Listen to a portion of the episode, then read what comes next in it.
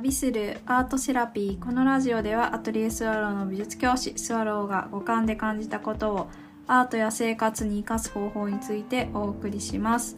皆さんこんばんは。いかがお過ごしでしょうか？私は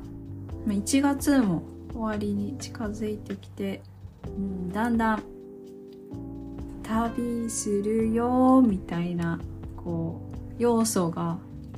自分に集まってきてちょっと春の旅のイメージが湧いてきました。はい。で先日は友人と会っていてでこの間の個展にも来てくれてあの私の絵を嫁に出したんですけどうんなんか不思議な感じでしたね。自分が描いたものが。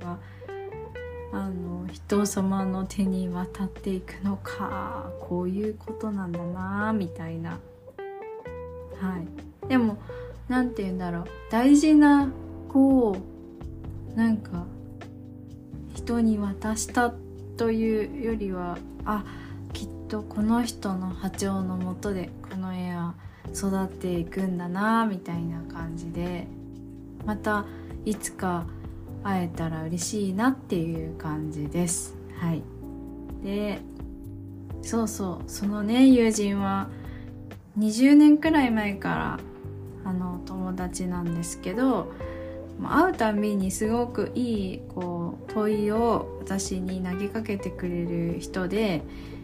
あの大事な友達なんですよ。で一番ね印象に残ってる質問がと「なぜ花は美しいと思う?」って聞かれたんですよね。で花は自分が美しいことを知らないのになぜ美しく咲いてると思う？っていうことなんですけど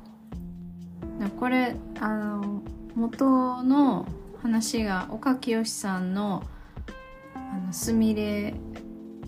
の話があってすみれ自身は自分が美しいということを知らないけどそのまま咲くのが一番いいっていうあの言葉があってでそういうところからそう私に聞いてくれたんですけどで私の答えはね毎回違うんです。でそれって私がこう動いて成長していってるからだって自分で思っていてでなぜその花が美しい美しいと分からずにでも他の人が見た時に美しいと思う状態で咲いているのかという問い自体がすごく大切な宝物でなので私はあの定期的にこの質問を思い出すんですよね。そう、うん、であのいつもこの友人に会う時は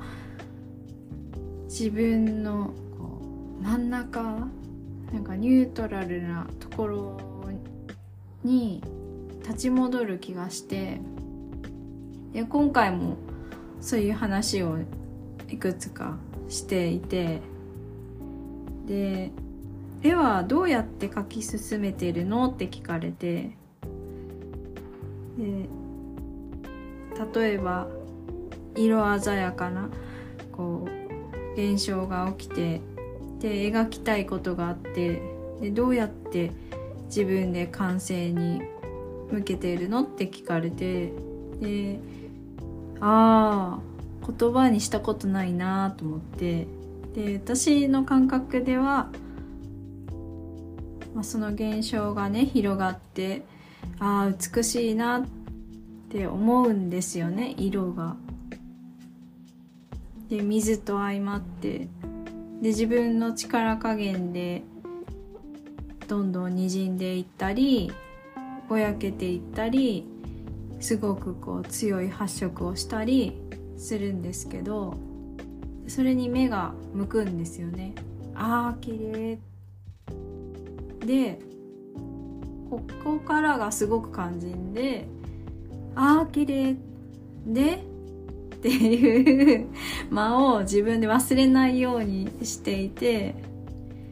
いいんですよ。あのその美しいなって思う心に身を委ねる気持ちも大事なんですけどで私ってこれで何がしたかったのかなって考えるんだよね。いつもってその友達に話して。ああそうだよね。じゃないと完成しないもんねって言って。そうそう。でやっぱりそういうのもその友人が問いかけてくれないと私が自分で何してるか自分で言葉にした時がなかったのであなんかすごくいい機会だなと思って質問してくれてありがとうって思いました。うん、あとそうそう。その友人はねあのお子さんが2人いるんですけどこんなこと言ってたんですよ。あの私は他の世間で働いて忙しくしている人よりも時間があるので子供も2人いるけど学校に行ってる間とかは時間があってでもゆっくり時間をおかげで過ごせるでそれって一見こう社会と何も接触がないのかなって思った時もあったけどそうじゃなくて忙しく働いている人もいるしでも私みたいにゆったりとした時間を持てる人がいるっていうこと。でじゃあ私はこの時間を使って何ができるかって考えたのって言ってそう彼女は哲学にすごく興味があるのでそれを深めてあの身近な人とねこう共有するような哲学カフェっていうことをしていたりそうあのこんなことも言ってました。ゆったり時間を過ごせるからこうしてあなたのことの話もゆったり聞けるんだよって言ってうわって思ったんですよね。なんかこれここんな人いるんだって思って。うわすごいなって思ったんですけどうん。ほんと聞いてもらってるなっていう感じがしてでもお互いにあのたまにしか本当に会わないんですけどいい状態で会話がいつもできるっていうのはお互いにとどまってないんですよね。動きがあって常に。何か自分のあの興味のあること。かそういうテーマを掘り下げているような動きが生活の中で必ずあってでその純度というか濃さを自分でぼやかさない、まあ、ぼやかさないけどちゃんと日常も過ごしてっていう波長がきっと合うからそのことも、まあ、たまに合うのかなって思いました。そうそれで私の個展に来てくれてまあよくまああなたなんて言ってたのかな。そうそうこのこの描いている心の内を留めておくことが大人になっても忘れないってよく留めてたねって言われてああすごい嬉しいって思ったんですよ単純に。あのなんだろう評価とも違ってなんかすごくずっと長い間私のことを知ってくれている友達だからあなんかずっとこう見てくれて出てきた言葉なんだなって思ったのでなんか単純に本当に嬉しいなって思ったんです。であの同時にそう自分が大切にしていることを心の内に留めてでも絵絵を描いて放出するっていう形に今回起こせたっていうのは良かったなって改めて思いました。